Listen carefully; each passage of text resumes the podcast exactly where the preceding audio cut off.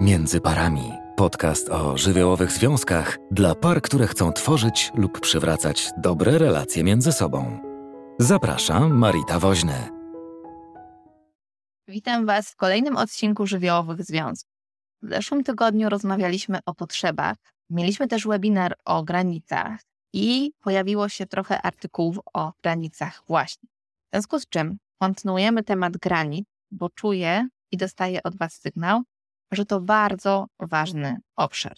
Zacznijmy więc od samego początku. Czym w ogóle granice są? Mówiąc o granicach, bardzo lubię posługiwać się metaforą państwa, dlatego że państwo ma swoje prawa, ma swoje zasady, które stosuje w obrębie tego państwa, ale one wcale nie muszą być stosowne, aktualne, zasadne dla granic innego państwa. Kiedy wyobrazimy sobie, jak funkcjonuje Polska i jakie mamy tutaj przepisy, a jak podobne rzeczy mogą funkcjonować na przykład w Niemczech czy z naszymi innymi sąsiadami, to się okazuje, że jest nieco inaczej. W związku z czym, kiedy na przykład wybieram się do Niemiec i tam jadę autostradą, w Polsce jazda 180 km na godzinę być może na autostradzie jest dopuszczalna. Na pewno jest przekraczeniem granicy, ale jest ona mało egzekwowalna. Natomiast w Niemczech okazuje się, że wszyscy jeżdżą przepisowo, dlatego że restrykcje są bardzo, bardzo duże. Podobnie zresztą jest też w Austrii. Teraz, kiedy ja jadę do tego kraju, to automatycznie raczej się do tego stosuję, bo wiem, co mnie czeka, wiem, jakie tam są zasady i widzę, że inni podobnie tak funkcjonują i robią. Natomiast kiedy wyjadę już do innego kraju, na przykład do Egiptu albo gdzieś dalej, na Bali, to okazuje się, że tam te przepisy wcale nie są takie ostre i granice są bardziej płynne i luźne i można spotkać sytuację zupełnie odmienną, kiedy to policjanci kierujący ruchem są pouczani przez tubylców o tym, jak tym ruchem kierować i właściwie to tubylcy omijają policjantów i jadą dalej, nie zważając na to, że popsuły się światła i coś dzieje na drodze. To pokazuje nam, jak jedna rzecz może być postrzegana, rozwiązywana, jakie zasady wokół niej mogą panować w obrębie różnych krajów. Podobnie jest z nami w związku. Ja mam swój kraj, który ma swoje zasady, swoje emocje, swoje potrzeby. O nich było w zeszłym tygodniu. I moja druga połówka też ma swój kraj, i w nim są różne granice, potrzeby, emocje itd. Tak itd. I kiedy budujemy ze sobą związek, ważne jest, żeby zbudować wspólny nowy kraj. I oczywiście super jest komunikować się ze sobą, mówić, co nam się sprawdza. I czasem z dobrej woli mówimy o tym, wiesz, u mnie działa to i tamto, i bardzo byśmy chcieli tą drugą osobę pouczyć, a właściwie nawet jej powiedzieć z dobrego serca, żeby zrobiła coś w dany sposób, bo wiemy, że to u nas działa, ale trochę nie bierzemy pod uwagę tego, że ten drugi człowiek jest inaczej skonstruowany i on może mieć właśnie inne potrzeby. I tak wciskając coś temu drugiemu, może się okazać, że naruszamy granice.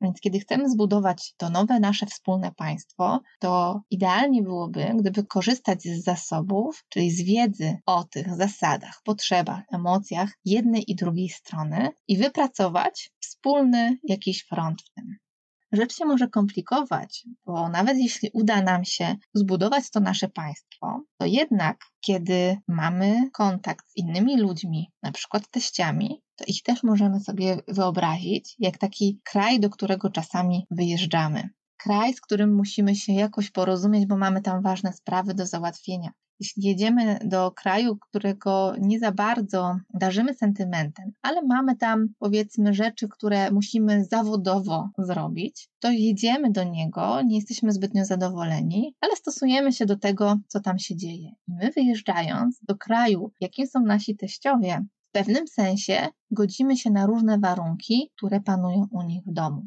Jeśli nie mamy z nimi zbyt dobrych stosunków, to trochę znów podobnie jak z krajami, które są nam bardziej odległe, których y, za bardzo nie lubimy, nie podobają nam się, nie czujemy się tam komfortowo, raczej nie jeździmy tam na wakacje. Albo jeździmy tam wtedy, kiedy musimy, kiedy to jest jakiś obowiązek, kiedy mamy coś tam do załatwienia. I oczywiście nie da się tego pominąć, tej relacji, która czasem jest dla nas trudna, czasem toksyczna, to trochę jak w tym kraju. No jeśli ja tam muszę jechać, bo tylko tam coś załatwię, to muszę. I muszę nauczyć się z tym obchodzić i z tym żyć. I nie wprowadzę w tym kraju nowych zasad, które mają tam panować. A myślę, że my często tak właśnie funkcjonujemy w relacjach z innymi ludźmi, że mamy taki zamysł, że prowadzimy nowy porządek u kogoś. Ta metafora pozwala też zobaczyć to, że z różnymi osobami możemy mieć inaczej. Z każdą osobą może nas łączyć inna granica. I to jest ok. Możemy mieć różnie. Z jednymi będzie nam bliżej, z innymi będzie nam dalej.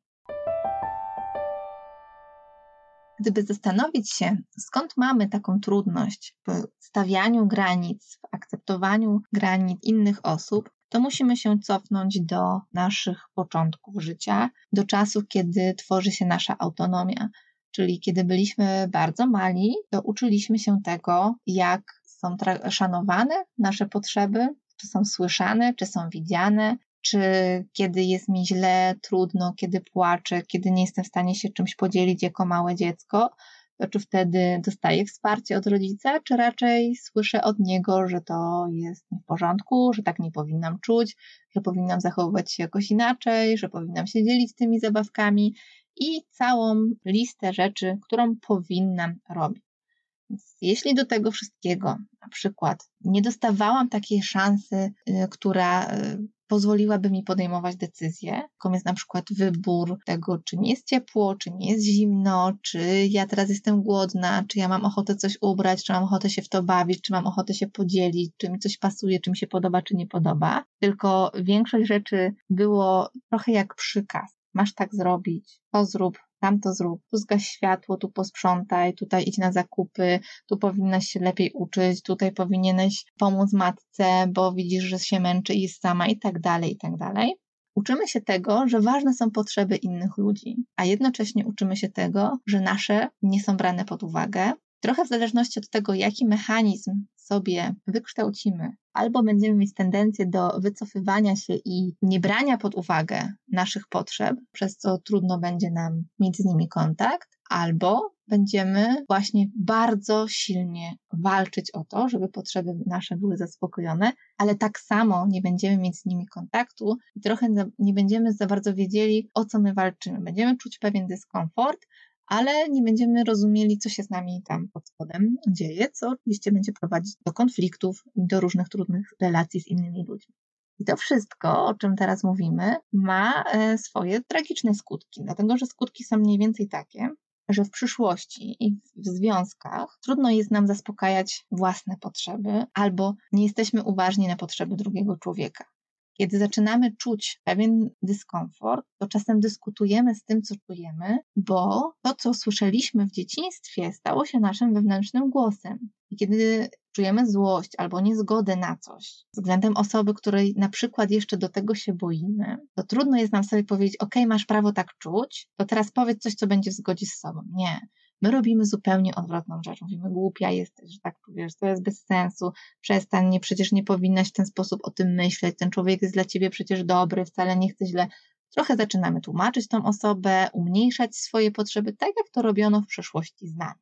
No i teraz, kiedy próbujemy się z tego wygrzebywać, no to bardziej sobie dowalamy niż sobie ułatwiamy. Mało mamy łagodności, więcej myślimy o sobie jako o kimś, kto jest agresywny, egoistą, ha, czasem nawet i słyszymy takie komentarze na swój temat, co też wpisuje się właśnie w cały ten tragiczny skutek, z którym niestety, ale już w dorosłości musimy sobie sami z tym radzić. To wszystko oczywiście bazuje na takich podwalinach i słabych fundamentach, jakimi jest lęk przed odrzuceniem, no bo jeśli się nie dostosuje do potrzeb drugiego człowieka, no to być może mnie odrzuci. Skąd mi się to bierze? Na przykład, kiedy mówiłam swojemu rodzicowi, że nie jestem głodna, on mi mówił, nie odejdziesz od stołu, dopóki nie zjesz. Czyli czułam, że te potrzeby moje w ogóle nie są słyszane, a oprócz tego jeszcze nacisk na to, że ma być tak, jak on chce. A jeszcze do tego, jeśli e, rodzic miał taką tendencję reagowania obrażaniem się, agresją albo czasem mówieniem, mama musi będzie smutno, jak tego nie zrobisz, to uczymy się poprzez oczywiście szantaż emocjonalny, który wtedy był stosowany, tego, że zaspokajanie potrzeb drugiego człowieka jest niezbędne do przetrwania. I schemat ten tak silnie nam się utrwala, że w przyszłości, czyli kiedy tworzymy już świadomie jakieś relacje albo uczymy się budować dopiero je świadomie, to jest nam strasznie trudno wyjść z tych działań, które są dla nas destrukcyjne, więc często to stawianie granic drugiemu człowiekowi wiąże się z takimi działaniami albo napadającymi, albo ulegającymi. I zwykle trudno jest nam znaleźć gdzieś ten środek. Oczywiście, ucząc się szukania tego środka, uczymy się tak naprawdę siebie. I na początku nie będzie nam to z pewnością wychodziło. Bo żeby nauczyć się stawiać granice i akceptować granice drugiego człowieka, to najważniejszą rzeczą, jaką mamy do zrobienia, jest nauczenie się radzenia sobie z własną złością.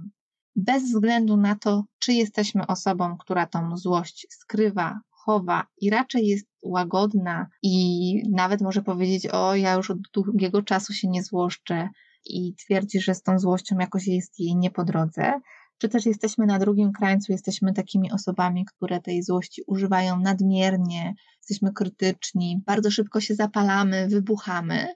Więc bez względu na to, czy ja się w tej swojej złości chowam i wycofuję, czy ja też atakuję tego drugiego, to mam robotę tutaj do zrobienia taką, by nauczyć się opiekować tą złością i wyrażać tą złość w taki sposób, który nie rani drugiego człowieka.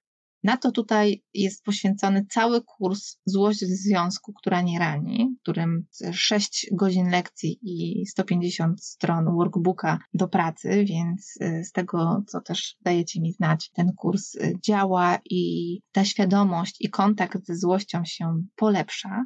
Więc zapraszam Was do takiej pracy świadomej, bo tylko wtedy jesteśmy w stanie być bliżej swoich potrzeb i z uważnością, łagodnością podchodzić do emocji, które pojawiają się właśnie w konfliktach, nie tylko z drugą połową, ale w ogóle z innymi ludźmi.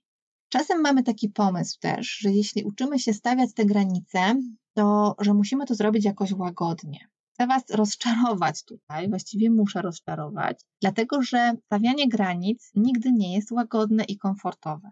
Raz, że musimy się zmagać z własnym poczuciem winy, które nam się wtedy przytrafia, bo jeśli przez całe lata naszego życia uczyliśmy się chować tą złość i teraz nagle mamy ją wyrażać wprost, to spory kawałek mamy do zrobienia, żeby nauczyć się to robić i najczęściej będzie nam towarzyszyło poczucie winy, którym też trzeba się zaopiekować i próbować jakoś wytrzymywać. Jeśli mamy w drugą stronę, że tak szybko się zapalamy, to musimy nauczyć się samokontroli i patrzenia, w którym momencie moja złość jest, czy ja już nie przekraczam granicy, takiej samoobserwacji, której właśnie w kursie uczymy się.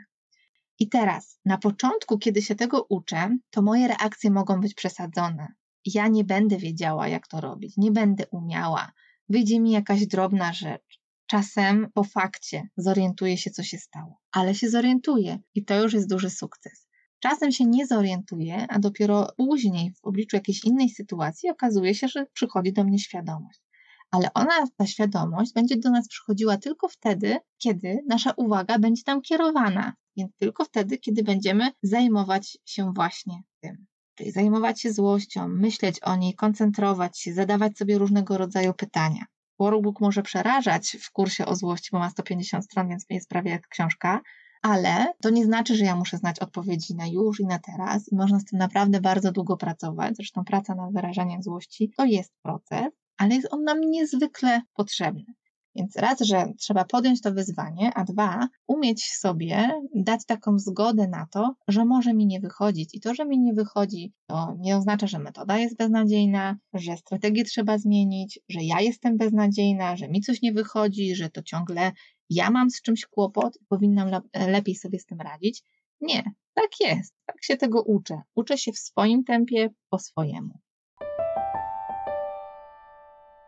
Natomiast kiedy się już nauczymy kontaktu z tą swoją złością i już mamy decyzję o tym, że okej, okay, dobra, być może to już jest czas, żeby powiedzieć na przykład mamie o tym, żeby nie mówiła mi, że powinnam teraz wujkowi złożyć życzenia, bo ma urodziny, albo powiedzieć teściowej, żeby y, nie kupowała słodyczy mojemu dziecku, bo wcale sobie tego nie życzę. I w momencie, kiedy ja decyduję się to powiedzieć, bardzo często przychodzą do nas takie myśli, albo ktoś się obrazi, będzie urażony, ze złości się, nie będzie się odzywał, pewnie do mnie już nie przyjedzie. Więc trochę w zależności od tego, jakie sposoby radzenia sobie z frustracją ma ta druga strona, będzie zależało oczywiście to, jak ona na to zareaguje. Natomiast kiedy ja stawiam granice i kiedy już nauczyłam się wyrażać złość w sposób, który nie rani, to daję sobie do niej prawo i to nie jest moją odpowiedzialnością zajmować się emocjami, które są po drugiej stronie. I myślę, że nie ma takiej możliwości, żeby nie urazić tego drugiego człowieka, żeby go nie zranić. Czyli chodzi o to, żeby z jednej strony nie dać się zwieść temu, że kiedy zaczynamy, podejmujemy próbę wyrażania e, naszej złości, naszych granic, to jasne, że możemy przekraczać te granice i dobrze jest widzieć tych ludzi po drugiej stronie i słuchać ich, którzy mogą mówić przesadzasz, mi się to nie podoba, zraniło mnie to, ale z drugiej strony ważne jest mieć uważność na siebie, czy aby to nie jest taka sytuacja, w której to oni przyzwyczaili się, że w tej relacji funkcjonujemy jakoś, i teraz, kiedy ja zmieniam warunki, bo uczę się wyrażać to, co jest we mnie, to dla nich jest jakimś rodzajem dyskomfortu i mówią, że mi się w głowie poprzewracało. Więc kiedy poczujemy, że nam się w głowie nie poprzewracało i czujemy, że to jest jakby właściwe, co, co robimy, co mówimy, poszukaliśmy takich zdań, które nie powinny dotykać, bo mówi, mówimy raczej o sobie, to musimy mieć świadomość tego, że w tej drugiej osobie też te emocje mogą się pojawić, nie? że ona nie jest też ze stali, e, nie jest kamieniem, który nic nie przeżywa, dlatego że jest po prostu człowiekiem tak jak my i może się poczuć zraniona, dotknięta, smutna, ale to ona ma swoją odpowiedzialność za to, żeby teraz coś z tymi uczuciami zrobić im bardziej sztywna ta osoba, tym trudniej jest rozmawiać i tym trudniej jest pracować nad relacją, dlatego że okazuje się, że czasami, kiedy się nie dostosujemy, to rzeczywiście ta relacja może przestać istnieć, może zmienić swój kształt, może być y, mniej bliska, może się bardzo rozluźnić. Natomiast musimy zadać sobie pytanie, czego ja chcę i na co się chcę godzić. Czy ja chcę się podporządkowywać, czy ja chcę jednak funkcjonować jakoś inaczej. I zależy mi na tym, żeby być w zgodzie z sobą. Co prawda, nie chcę stracić tej osoby, ale też są rzeczy, na które nie jestem w stanie się godzić. Więc jak słyszycie, to jest ogromnie długi proces do tego, żeby uczyć się stawiania granic. Podobnie trudny proces jest, żeby rozpoznawać, że te granice u kogoś przekraczamy, bo musimy nauczyć się słuchać, a więc y, słuchać nie w sposób, który przeżywamy jako atak, agresję, że ktoś mi chce teraz umniejszyć, poniżyć, tylko zobaczyć, co ktoś do mnie mówi, czy przypadkiem tam nie ma jakiegoś ziarenka prawdy, a jeśli mówi mi to kilka osób, to być może coś w tym jest. Jeśli trudne jest dla mnie to słuchanie, mogę poprosić, żeby ktoś powiedział do mnie to łagodniej, ale do tego wszystkiego potrzebny jest dialog, żeby móc się spotkać. Jeśli wiemy, że mamy tendencję do tego, że przekraczamy granice drugiego człowieka, to możemy być na to uważni. Więc nie wycofuję się wtedy z wyrażania moich potrzeb i tego, co ja bym chciała, jakichś moich pomysłów, trochę na zasadzie, skoro ci się nie podoba, to teraz nie będę ci już o tym mówić, albo nie będę już w ogóle tego tematu poruszać, skoro ty tak reagujesz na to. Nie, ja dalej mogę poruszać ten temat, ale po pierwsze zmieniam swój język, a po drugie mogę się pytać, co ty na to? Czy to jest jakoś w zgodzie z tobą? Jak ci z tym jest? Więc sprawdzam, jest dialog, tak? Biorę tego drugiego człowieka pod uwagę i wtedy jest taka szansa, że my możemy się gdzieś po środku spotkać tym wszystkim. Idea byłaby więc taka, żeby z szacunkiem wychodzić naprzeciwko siebie, by szukać takich kompromisów, które są dla nas obu zadowalające, a nie takich, w których obie osoby czują, że więcej tracą niż zyskują. Ważne jest też nie bać się przepraszać, nie bać się prosić i nie bać się odsłaniać przed drugą osobą i mówić, co jest dla nas ważne, jak byśmy chcieli. Nie bać się prowadzić dialog, zakładając, że możemy przeżywać wiele różnych rzeczy, możemy się nimi dzielić, możemy o nich rozmawiać i to wszystko jest możliwe wtedy, kiedy zachowujemy szacunek względem siebie. Więc nie oceniamy się, nie krytykujemy, nie poniżamy, nie pogardzamy, nie wyśmiewamy, a kiedy tak się czujemy, nie chowamy się, tylko mówimy, że tak się czujemy i że chcemy, żeby ktoś mówił do nas trochę inaczej, żeby próbować zmienić ten przekaz i szukać takiej drogi, która jest bardziej ku porozumieniu niż ku rozstaniu. I pamiętać też o odpowiedzialności za samego siebie. Podobnie jest jak właśnie z tymi potrzebami. Czyli jeśli ktoś mnie o coś nie prosi, to ja nie robię tego za niego. nie pomagam mu na siłę, nie wyręczam go w tym, bo to też jest przekraczanie granic, tyle że trochę w białych rękawiczkach. Ja dbam o siebie przede wszystkim. A jeśli umiem dbać o siebie i mam większą łatwość do zaglądania do swoich uczuć, jestem, nie wiem, bardziej świadoma, to mogę trochę podpowiadać tej drugiej osobie, co tam się z nią być może dzieje. Ale nie na zasadzie wciskania, ty pewnie czujesz to, a tego nie możesz czuć, tylko sprawdzania i pomagania. Sprawdź, czy tak jest u ciebie. Mi się wydaje, że to może to. Sprawdź, czy tak też czujesz. Może to jest coś innego, o czymś innym. I na tym polega budowanie wzajemnego szacunku i budowanie wspólnego państwa w obrębie związku. Tak, by każdy mieszkaniec tego państwa czuł się tam komfortowo, by była tam wspólna przestrzeń do realizowania różnych wspólnych projektów, ale z zachowaniem autonomii i tej osobistej przestrzeni, którą mieliśmy na samym początku, co jest niezwykle ważne i ubogacające ten związek. Tak więc para nie może się zlać ze sobą, być w symbiozie i nie mieć niczego poza tym związkiem. Nie może też być bardzo daleko od siebie, tak że właściwie prawie wygląda to tak, że każdy toczy swoje własne życie a jedyną wspólną przestrzenią jest realizowanie jakiegoś projektu, na przykład pod tytułem Wspólny dom, wspólne dzieci, nic więcej nas nie łączy, tylko budowanie takiego terytorium tego państwa, które w niektórych obszarach, tych, które są istotne, ważne dla nas, razem zazębiają się i takiego terytorium, które jest nienaruszalne przez drugą stronę. Czyli czasem możemy tam drugą osobę zapraszać, przykład do naszego hobby, do spędzania czasu, do naszych znajomych, ale to jest nasze i nasze pozostanie. Tak jak nasze potrzeby, nasze emocje, nasze uczucia, nasze pragnienia, nasze marzenia. To jest coś, co jest w nas i możemy się w tym różnić. I te różnice mogą sprawiać, że nasz związek może stać się bardziej wartościowy, a niekoniecznie rozwalać się z tego powodu. Tak więc wszystkie osoby, które czują, że potrzebują popracować trochę nad swoją złością, po to, żeby móc skuteczniej stawiać granice i dbać o siebie w relacjach, zapraszam do kursu Złość w Związku, która nie rani, który możecie znaleźć w sklepie na międzyparami.pl, ale też zapraszam wszystkich do dołączenia do grupy Rozmowy między parami, gdzie dzielimy się doświadczeniami, gdzie pojawiają się ćwiczenia dotyczące na przykład granic i złości i kilku innych różnych rzeczy, po to, żeby budować coraz bardziej świadomą relację i obserwować też, jak inni sobie tym radzą.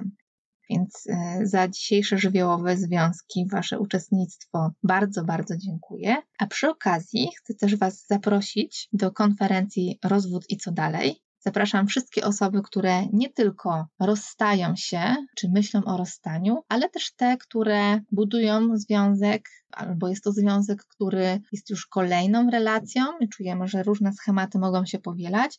Z pewnością znajdą się tam obszary i tematy, które przydadzą się parom chcącym budować relację, a nie ją rozluźniać, rozstawać się czy się rozwodzić, bo będziemy poruszać różnego rodzaju tematy, takie jak właśnie złość, przebaczenie, toksyczne relacje, budowanie świadomego związku i tak dalej. Wszystko możecie znaleźć w wydarzeniu na Facebooku Rozwód i co dalej. Jest tam lista prelegentów, tematów i program konferencji. Więc bardzo serdecznie Was zapraszam. Jest ona bezpłatna.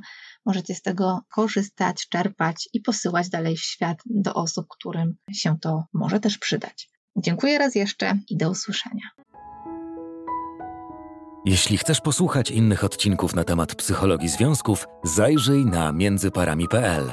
Jeśli masz propozycję tematu na kolejny podcast, wyślij wiadomość przez formularz na stronie.